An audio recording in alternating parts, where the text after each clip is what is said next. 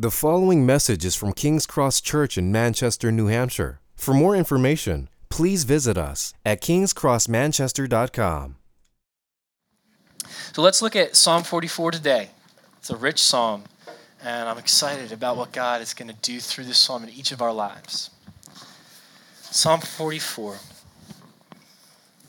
O God, we have heard with our ears. Our fathers have told us what deeds you performed in their days, in the days of old. You, with your own hand, drove out the nations, but them you planted. You afflicted the peoples, but them you set free. For not by their own sword did they win the land, nor did their own arm save them, but your right hand and your arm and the light of your face, for you delighted in them. You are my king, O God ordained salvation for Jacob. Through you, we push down our foes. Through your name, we tread down those who rise up against us. For not in my bow do I trust, nor can my sword save me, but you have saved us from our foes and have put to shame those who hate us. In God we have boasted continually, and we will give thanks to your name forever. But you have rejected us and disgraced us and have not gone out with our armies. You have made us turn back from the foe, and those who hate us have gotten spoil. You have made us like sheep for slaughter and have scattered us among the nations. You sold your people for a trifle, demanding no high price for them. You've made us the taunt of our neighbors, the derision and scorn of those around us. You've made us a byword among the nations, a laughing stock among the peoples. All day long, my disgrace is before me, and shame has covered my face at the sound of the taunter and reviler, at the sound of the enemy and the avenger. All this has come upon us, though we have not forgotten you, and we have not been false to your covenant. Our heart is not turned back, nor have our steps departed from your way, yet You've broken us in the place of jackals and covered us with the shadow of death. If we had forgotten the name of our God or spread out our hands to a foreign God, would not God discover this? For he knows the secrets of the heart. Yet for your sake, we are killed all the day long. We are regarded as sheep to be slaughtered. Awake! Why are you sleeping, O Lord? Rouse yourself. Do not reject us forever. Why do you hide your face? Why do you forget our affliction and oppression? For our soul is bowed down to the dust, our belly clings to the ground. Rise up, come to our help. Redeem us for the sake of your steadfast love and Father, I pray you would speak to us through this word. You would give us hope through this word, that we would cherish Jesus and cling to Jesus more deeply because of this word. And through the power of your Holy Spirit, would you do a work that would produce fruit in us from this word? In Jesus' name, amen. I want you to think for a second about what your, your perspective would be on Christians if everything you knew about Christians came from Instagram. You probably would have a pretty amazing expectation of what the Christian life should look like filled with happiness and lots of babies, smiling kids at the playground, the perfect, picturesque devotions happening every morning with your favorite Bible passage uh, underlined, the steam coming up through your fingers, that theological book you'd never actually read, but you hope to in the background, just quite set in the picture. But what's the reality behind the Instagrams? I think the reality of the Christian life is actually one in which there's a lot of sadness, there's a lot of struggle, there's a lot of suffering. You see, the normal paradigm in Scripture is actually that the Christian life is hard and not that it's all Instagrammy worthy, you know, not all just easy all the time. And the Bible gives us a lot of reasons for why that is. It tells us that sometimes it's just because we did dumb stuff and that's the natural consequence. You know, Proverbs 18 says, A fool's lips walk into a fight, and his mouth invites a beating. You know, sometimes we just do dumb stuff, and then the consequences of life is hard. Sometimes it's God trying to get our attention because we sinned, right? We have a pattern in our life. God brings something in to correct us, like a loving father disciplining his children. But the hardest of all, I think, is when life is challenging, when sorrow is deep, and we don't know why. We can't trace a cause. It's inexplicable. It's like the stormy waves of life just keep crashing into us. And every time we feel like we rise up to get a breath, another swell knocks us to our knees. Many of you are probably familiar with the Coptic Christians, that viral video that went around of the 21 people being executed by radical jihadists. This is what a news article in 2017 said about that. It said the Libyan police found the remains of 21 Coptic Christians whose throat had been slit by ISIS on the Mediterranean coast in what was one of the most shocking media episodes of their horror propaganda. The images of the blood-stained orange suits and the covered bodies of the victims lined up in a desert area was released yesterday. And the discovery took place not far from the coastal area in west of Sirte, where the massacre took place on January 2015. A few weeks, weeks later, on February 15th, the image of men dressed in orange suits bent on their knees, each with a militiaman dressed in black holding a knife at their throats, standing behind them, was spread as a macabre message of the jihadists and bounced quickly across the world's media.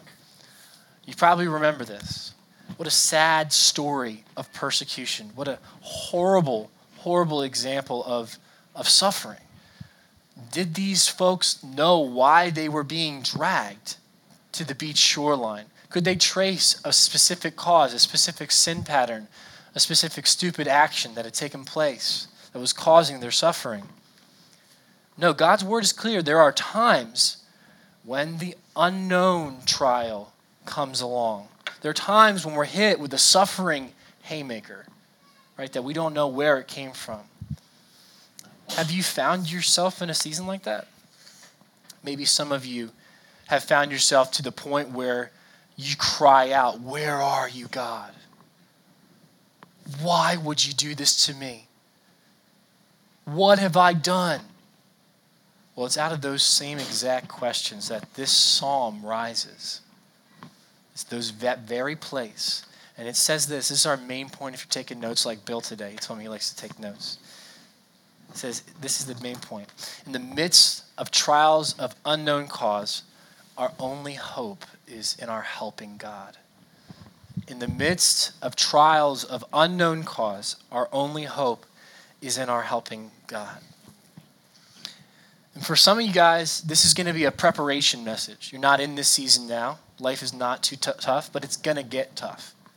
You know, we have to take up our cross and follow Jesus. There are times that are coming that it will be difficult, and this is for God giving it this to you so you can look back on it when that trial comes. For others of you, you're rock bottom today. You're at this place, and this is God reaching into your situation, particularly in speaking this word of hope to you. He's helping you see that in the midst of trials of unknown cause, our only hope is in our helping God. And what we're going to do is examine this theme by looking at three ways this passage shows us how we, we place our hope in our helping God. So, how does the psalmist do this? He does this three ways. He, he remembers the story of grace. That'll be our first point. Then he tells God about his trial. That'll be our second point. And then finally, he requests only God's help. So let's look at that first point remembering the story of grace. Did you notice that he didn't start the psalmist in verse 1 with his situation? You know, how often do we do that, right? We start with, God, here's what's going on. He starts by remembering the story of grace. He begins by remembering the incredible grace of God that brought Israel into the promised land. Let's look at that in verse 2 you see this really emphasized. He says, You with your own hand drove out the nations. He is going back to this, this time where Israel was brought into the promised land and giving all of the credit to God. recounting the faithfulness of God. You see this again in verse 3 For not by their own sword did they win the land, nor did their own arm save them, but your right hand and your arm and the light of your face, for you delighted in them. So he's giving all the credit of past victory, of past success uh, to God's faithfulness. And the reason that he gives us in verse 3 is not because of their impressiveness, not because they were so attractive that they caused God to pick them as the promised land nation. Verse 3 says, For you delighted in them. God bestowed his grace upon Israel out of the sheer kindness and love of his character. It wasn't Israel's sword, it wasn't their power, it wasn't their attractiveness that had earned them God's past faithfulness. God had just been faithful. And it's the interesting thing here is that he doesn't even just stop there with a crowding Israel's history of God's faithfulness. He moves it to his own personal story in verse 4. He says, You are my king, O God. Suddenly, my king. He says, Ordain salvation for Jacob. Through you, we push down our foes. Through your name, we tread down those who rise up against us. For not in my bow do I trust, nor can my sword save me. You see how he's personalized the story. He's taken the past history of, history of God's faithfulness and placed his own story right in the middle of it. And friends, how do we place our hope in a helping God? We put our narrative, our story, in the broader story of God's grace. You see, the God that was faithful to Israel, the God that was faithful through Jesus Christ, the God who is faithful to you is the same God, and He's been faithful in each of those stories. And the amazing thing about remembering God's story of grace is you're reminded that there was never a point in which you weren't dependent on God. Do you see that? You know, it's probably the most amazing thing that happened for Israel. They got the promised land. They were absolutely dependent on God. You know, remember the story of Jericho? Joshua leads the army in. They're like, "We're going to take these guys down. Before we were wimps and we got we just ran away from these giants, but this time we're going to get them." But God says, "Lay down your swords, lay down your bows, just blow your trumpets." They march around this big city of Jericho, and the walls came tumbling down. Right? God gave them the promised land. They were absolutely dependent. And think about what hope that gives you in an unknown unknown trial, a trial of unknown cause. Oh, yeah. Man, I'm absolutely dependent on God right now, but I always was. In the past, I've been absolutely dependent upon God's faithfulness, and there's nothing that's changed in that regard for me today, even as I look at a situation that seems totally hopeless. So don't under, underestimate the power of looking back on God's faithfulness, brothers and sisters. And I have to ask you, when was the last time you did that? Are you just living kind of stuck in the present? Where like the tyranny of the urgent is just like all you can think about, like what I got to do tomorrow. We need to regularly, systematically in our lives, rehearse this story of grace. Put our story in the broader story and remember that we've never had our acts together. We've never been able to do it on our own. It's always been the arm of God, the sword of God, the bow of God that has brought us to this place through the many battles of our past. So that's the first thing we do when we place our, our hope in a helping God by remembering the story of grace. But we also see what he does next. In verse 9, the psalmist begins to tell God about his trial. And up until this point, this is our second point, telling God about our trial verses 1 through 8 have been pretty rosy. They've been pretty, you know, easygoing, haven't they?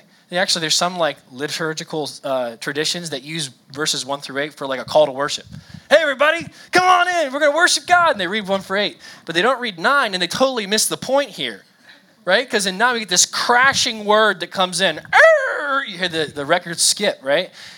But even though God has been faithful in the past, that ain't what I'm experiencing right now, frankly. That's what it doesn't seem like God is faithful in the present.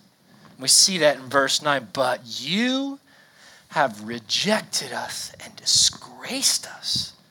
And that word rejected or spurned in other, other uh, translations doesn't just mean God withdrew, it means God pushed you away. He feels like the God that delivered them is the God that is kicking them out. This is a section of scripture here where it just keeps getting worse as you hear him describe his situation. It's almost like somebody tells you a story and it sounds bad and it just keeps getting worse with every little detail they keep adding. Like, oh, I, I like really got this horrible hangnail um, from a, a car accident I was in when I was trying to turn my blinker, and that is the reason why I'm now writing to you from my hospital bed right? Where you're just like, whoa, whoa, this situation is awful. That's kind of like what's happening here in this section. Let's read about it in verse 10. You have made us turn back from the foe, and those who hate us have gotten spoil. They have been plundered. That's horrible. Verse 11, even worse. They have been ravaged like sheep by wild animals. So they're either dead, or if they're left alive, they're scattered. They're isolated from each other. Verse 12, now they're not just scattered, They've been sold as slaves, and not just any kind of slave, worthless slaves. John Calvin writes about this section. He says, Here seems to be an allusion to the custom of exposing things to auction and selling them to the highest bidder. We know that those slaves who were sold were not delivered to the buyers till the price of them had been increased by bidding. So the slaves would be brought before people, and there would be bidding that would happen for these slaves, and the higher the price, the more valuable the slave. And what the psalmist is essentially saying here is we were like not even just a slave, when we were brought in front of everybody, nobody made a bid. Or maybe they didn't even circumvented that whole process. So they weren't even brought before because it would be embarrassing to bring this slave up for auction. This is a low point. It's getting just lower and lower as we keep going. In verse 13, now it goes national. You have made us the taunt of our neighbors, the derision and scorn of those around us. Verse 14, you have made us a byword among the nations, a laughing stock among the peoples. Israel's become like a catchphrase for just like a, a cautionary tale. Like, don't become like Israel. Right? All the nations are sitting around making up their plans. They're like, but we don't want to do that because you know Israel. Israel has become a laughing stock to the nation. And in verses 15 to 16, we see it culminate in the effect on the psalmist. All day long, all day long, my disgrace is before me, and shame has covered my face at the sound of the taunter and reviler, the sound of the enemy and the avenger.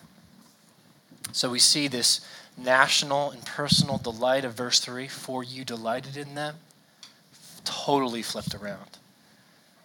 Delight has been replaced with shame.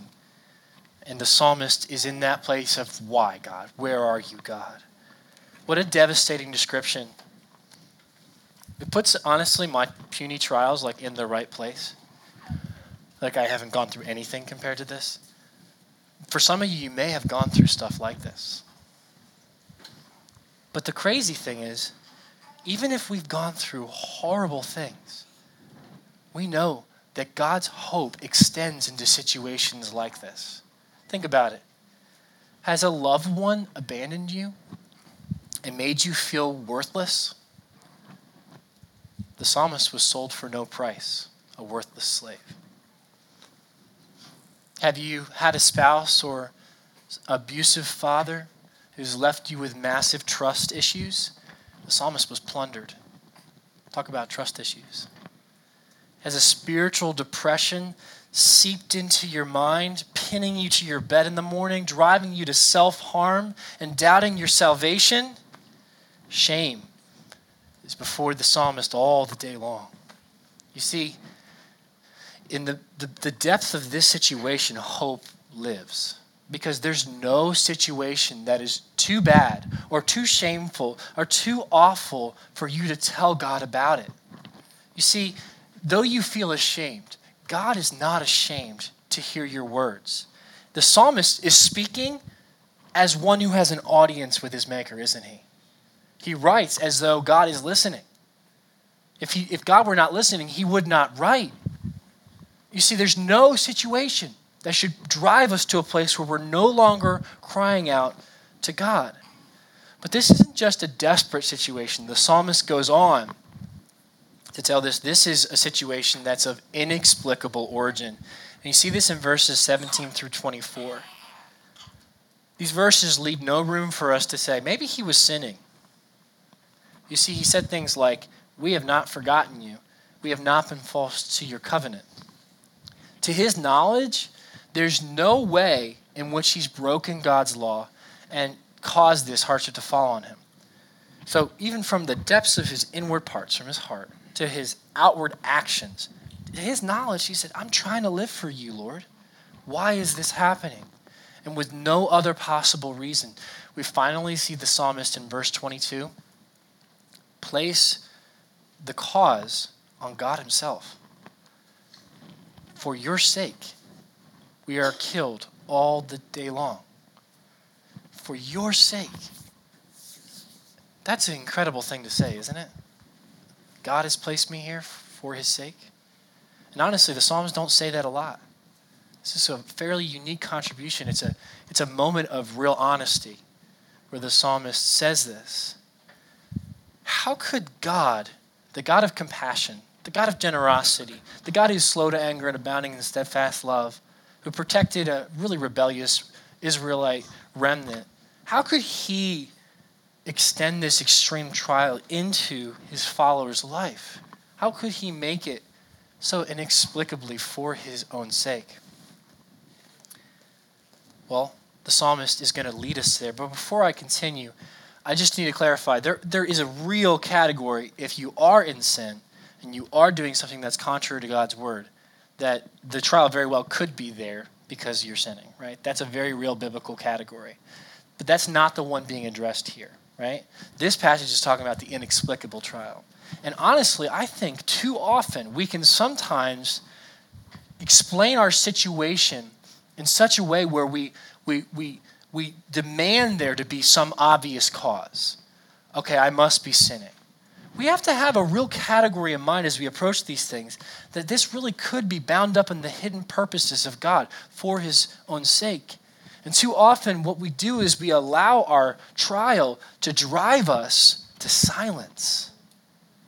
We go inside, we go internal, we run away from God. But that's exactly the opposite of what this guy does in this psalm. He doesn't stop crying out. Even though his situation is most likely far worse than yours, he continues to commune with God. He continues to pen these words, to write to his God, to cry out to him for help. So, friends, don't stop reading your Bibles. Don't stop praying. Don't stop communing. Don't stop opening up in fellowship. Don't stop coming to church because you don't understand why a trial is in your life.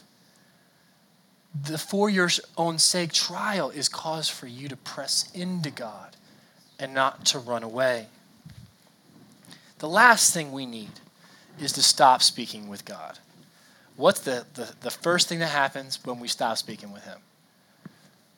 The devil attacks twists our thoughts, puts thoughts in our mind. Or our thoughts go unchecked. You just don't even realize that you're getting bitter, you're getting angry. And you, all of a sudden, before you even realize it, you got these emotions that are just flared up and raging. But if you talk your trial to God, if you commune with Him, there's something sanctifying that takes place. There's a there's an element of putting your trust in God and putting your hope in your helping God that happens when we tell Him our trial.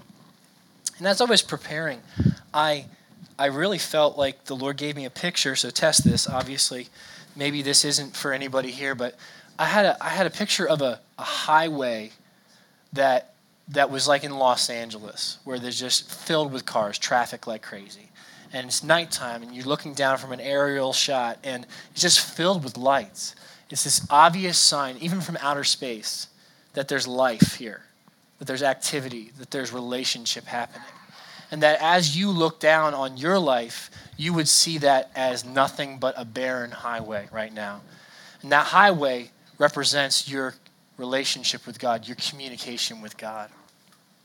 And I just believe the Lord wants some of us who have gone silent in our requests of God, some of us who the, the, the highway is barren of vehicles, to start driving along that pathway of prayer again today. God wants you to have a highway that's lit up with lights of communication, and that's Him helping you right now to know you don't have to have your situation fixed before you start crying out to Him. He wants you to cry out to Him. So, how does the psalmist place his hope in helping God? He recounts, remembers the story of grace, he tells his trial to God, and then he requests God's help. Let's look at that in verse 23 through 26. Awake! Why are you sleeping, O Lord? How many of you read that and were like, whoa, right? What is he saying here? I mean, this is kind of like strong language, isn't it? It kind of reminds me of Elijah at Mount Carmel when he's like battling the priests of Baal. And, he's, and they can't get their altar to light on fire. And he's like, ha ha, maybe your God's asleep. Maybe he needs to relieve himself. And you're like, whoa, he just threw like a dig at, his, at their gods. And now we see the psalmist using similar language here. We're like, is this biblical? Right? Are we supposed to talk to God like this? Well, the interesting thing is that imagery of asking God to awake, to rouse, is maybe not as rare as you think. Psalm 78 might be one you want to look at, and it describes God waking up like he was asleep. Psalm 7 and Psalm 35 urge God to wake up. It's a pretty common way of calling God to action. And the imagery is not so much telling us that God's sleeping on the job.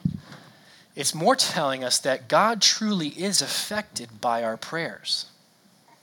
There is a very real sense in which God responds when you say, Please help me, God.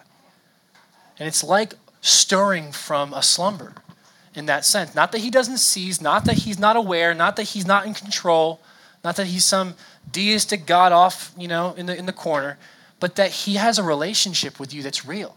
That your prayers really matter, that your requests are real. See, why do we stop asking for deliverance? We stop asking because we don't think anything's going to happen or we don't think anybody's listening. But the psalmist shows us how to keep our hope set on God. We place our hope and our help in God by crying out, Help us. Wake up, O God. Rouse. Arise to my side. We keep knocking. We keep praying. We keep asking. We keep pleading with our God that He would rescue us from our plight. We need to be like that crazy, persistent widow of Luke 18. Remember her? She's just like knocking on this judge's door like all night long. And the judge is finally like, okay, I'll find out. Like, what do you want? God, Jesus actually says we should pray like that. We should keep knocking, keep asking, keep requesting of our God. So whether you know, there, there are some seasons where we'll be aware that a trial is here to stay, and we have a peace from God for that season. You think of Paul, right, with the thorn that he prayed to have removed. Those seasons are real, and that, those, are, those are good ones. But if we don't have a peace from God for the season, we should not stop asking God to remove that trial and remove that sorrow from our midst. Does faith look like trusting God when we don't know when the season will pass? Yeah, it does. It looks like that. But faith also looks like never stopping asking and never stopping to just request that God comes to his aid. You know, another thing about my prayers is they're way too hedged sometimes. I'll be like, oh, um, Lord, please bless Jacob, but if you don't, here's all these other things. You know, I don't like ask boldly, right? I'm not like actually believing that Jacob could have that thing happen for him in that moment, right? And the psalmist is not hedging his bets. He's asking for a miraculous, complete turnaround of his, pre- his previous situation. Look at these, look at what he asks for. So he feels like God is asleep and has forgotten him earlier. So he says, Rise up. He feels rejected and pushed away by God. So what does he say? God. He says, Help. He says, Come after me. You feels like you're pushing me away. Come to me. Reverse that completely. He feels like a worthless slave. What does he say? Redeem me, doesn't he? To buy back with a cost. He says, Buy me back as precious God. I feel like you cast me away as a worthless slave. He can't remember what it feels like to experience the delight of God. So, what does he appeal to?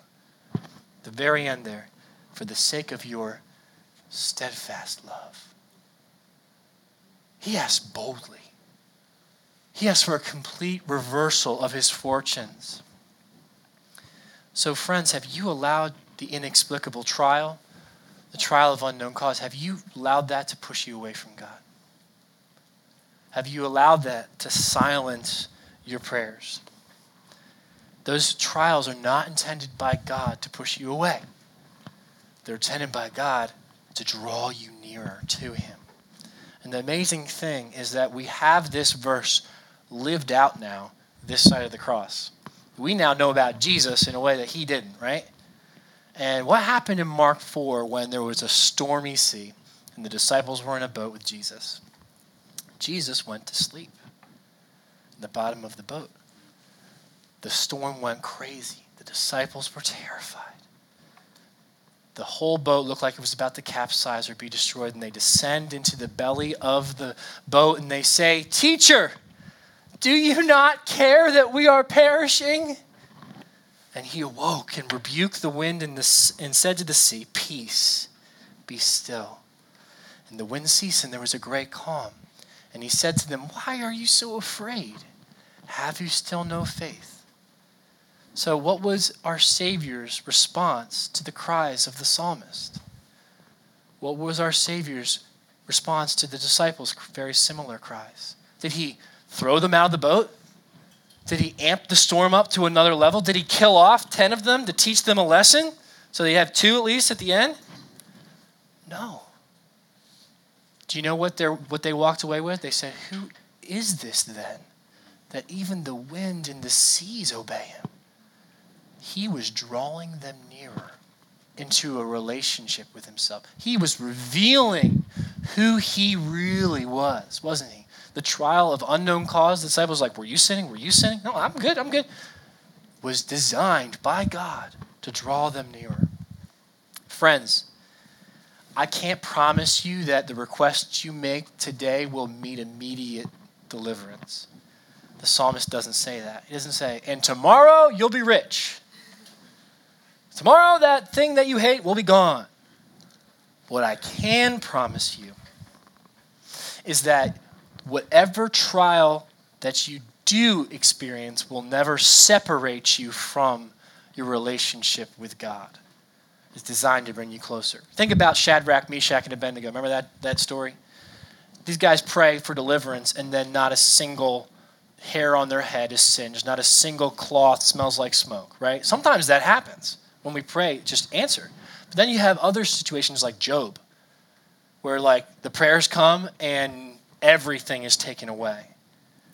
I can't promise you that not all is going to be stripped away. I mean, church history is filled with accounts of people being beheaded, crucified, devoured by ravenous beasts, drowning in the sea, maiming and broiling of members, goring and imprisonment. Those are just a few. We live in an easier time, don't we? And while I can't promise that your road will be easy, I can promise that every trial I can promise that every inexplicable trial is being used by God to quicken your affections for Him. Every loss of a loved one, helping you give your heart more fully to your husband in heaven. Every pain, every agony, every affliction inviting you to cast your cares into the arms of Him who sees your suffering, who loves you despite your struggles, and who actually has the arms of might to do something about them. The psalmist has said that it is for your sake that we are being killed all the day long. We are regarded as sheep to be slaughtered. And though church history tells us that this could be your story, this could be your trial of that level. Though it says that, we must still appeal to the same thing the psalmist does. We must cling to the steadfast love of our God. You see, this is the God who was steadfast to Job when all else had been stri- uh, stripped away. This is the God who was steadfast towards Noah when the whole world derided him. This is the God who carried David through a season when his beloved son Absalom had taken his concubines and raped them, kicked him out of the palace, and stolen his most famous counselors. The steadfast love of God brought him through that trial. The steadfast of, uh, love of God is utterly relentless for you as well, for you and for me. You see, it's not the idea that the pain is going to go away right now that should fill our hearts with hope. It's the fact that no matter what happens, nothing can separate us from the love of God. That's what should free us from our situation, the unknown trial, that the burden that drives us under the waves. We should be freed from that, knowing about God's love for us. This is what filled Paul's heart with hope, even when he faced such terrible persecution. Romans 8, 35, 35 to 38. What does he say? famous verses. Who shall separate us from the love of Christ? Shall tribulation or distress or persecution or famine or nakedness or danger or sword? As it is written, for your sake, we are being killed all the day long. We are regarded as sheep to be slaughtered. No. Paul says. That's the answer. Will anybody separate you from the love of God? No, he shouts to us. In all these things, we are more than conquerors through him who loved us. For I am sure, brothers and sisters, I'm sure with Paul. Are you sure? I am sure of this. We will never be separated from the love of God, neither death nor life nor angels, nor rulers, nor things present, nor things to come, nor powers, nor height, nor depth, nor anything else in creation will be able to separate us from the love of Christ our Lord. Amen? Amen. Amen. And why is that, my friends? Why are we bound up in a relentless, inseparable love from God? Well, because God shows his love for us in this that while we were still enemies, Christ died for us. And so, friends, this, this, in, this unconquerable, un, ir, ir, irrevocable, whatever the word is, love of God is dependent on a person. It's dependent on Jesus Christ. God sent his only son, Jesus, to die on the cross for our sins so that when he opens our eyes to see that we're sinful in need of a Savior, there was a Savior. So that we could see that even though we haven't lived the good lives that we should, there was a man who lived perfectly, who's willing to take our blame and give us his righteousness. And friends, if you don't know Jesus, the hope for inexplicable trials is not yours. The only hope you have is temporary relief. But if you trust in Jesus, you have access to a love that cannot be touched by demons, that cannot be touched by addictions, that cannot be touched by friendships being broken, that cannot be touched by the worst of trials. You see, the suffering of the Coptic Christians was inexplicable. They were heroically living out their faith, weren't they? And they didn't know why they were being dragged to that beach line.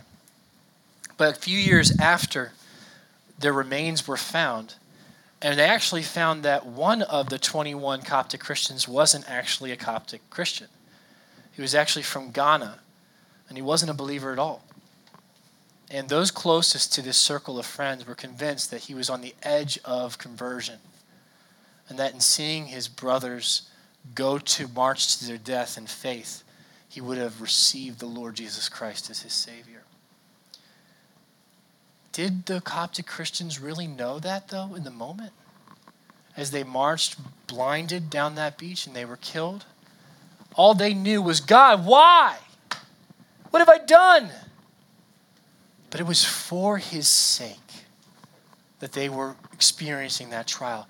They weren't aware that what was happening on that shoreline was eternally significant. There was someone who was calling out to Jesus as their Savior because of their trial. Friends, your suffering is for God's sake. He will never allow it to separate, separate you from his, from his love, but He will use it in ways that are eternally significant. He's called us to take up our cross and follow Jesus, and there's some, even in this room, who might have to face a similar fate as those Christians on that shoreline. And the hope that God gives us is that no matter the severity of the trial, the intensity of His love remains undiminished. No matter the lacking of God's obvious hand in your life right now, His heart beats with love for you. He will deliver you. He will deliver you. He will hear your call, whether in this life or in the next. And Paul calls you more than a conqueror because of it. Your conquering is of an entirely different class than overcoming death and tribulation. He's, you're not just a temporary winner. You're not temporarily removed from suffering only to suffer again. Your victory uh, is of an entirely different kind. You are more than conquerors. You are those who are suffering with a purpose. You are those who are caught up in a war of heaven. And these battle wounds that you have, they're not marks of shame. Those battle wounds, they're marks of a war that the, the, the world has started against heaven. You're on the, in the army of God, and for his sake, you march to victory by his grace. So even as you face the trial of inexplicable kinds, you lose a child a loved one passes away, the whole world seems out to get you, you know that it's caught up in broader purposes, that no trial is wasted, that no suffering is pointless. You know that it is for His sake. And that is precious truth. God wants to prepare some of us for a future season of trial. And I pray He's done that today. And God wants to speak to some of us today who have stopped crying out to Him, who are in the middle of the trial. He wants to hear your voice, He wants to deliver you. He wants to deliver you to a place where your hope is in Him and your love for Him is renewed. So, in the midst of trials of unknown cause, our only hope is in our helping God. What a hope. Let me pray for us. Heavenly Father, thank you. I thank you that your steadfast love never ceases. Goodness never comes to an end. And even when we don't understand your will, even when we can't trace your hand in our lives, we can know your heart is for us. I thank you for the precious truth to know that our lives matter, even when they're the most difficult and Lord, that there's something better than an Instagrammy worthy life. Something better than a picture perfect life. There's something that's caught up with heaven's war. There's something that's more than conquerors that experiences true eternal victory. And I pray today you would just send your Holy Spirit to comfort those who are weeping through trial, who are in that place of abandonment. That you fill them right now with your Spirit. And I pray you'd help us, Lord, to live for you to have that mindset in our suffering that it's for your sake and a joy to suffer alongside our Savior Jesus Christ. In Jesus' name, amen. Thank you for listening to this message from King's Cross Church in Manchester, New Hampshire. Please feel free to share or distribute this content, but do not charge for it or alter the content in any way without permission. King's Cross Church exists to treasure, proclaim, and grow in the gospel of Jesus Christ. To find out more about King's Cross Church, please visit us at kingscrossmanchester.com.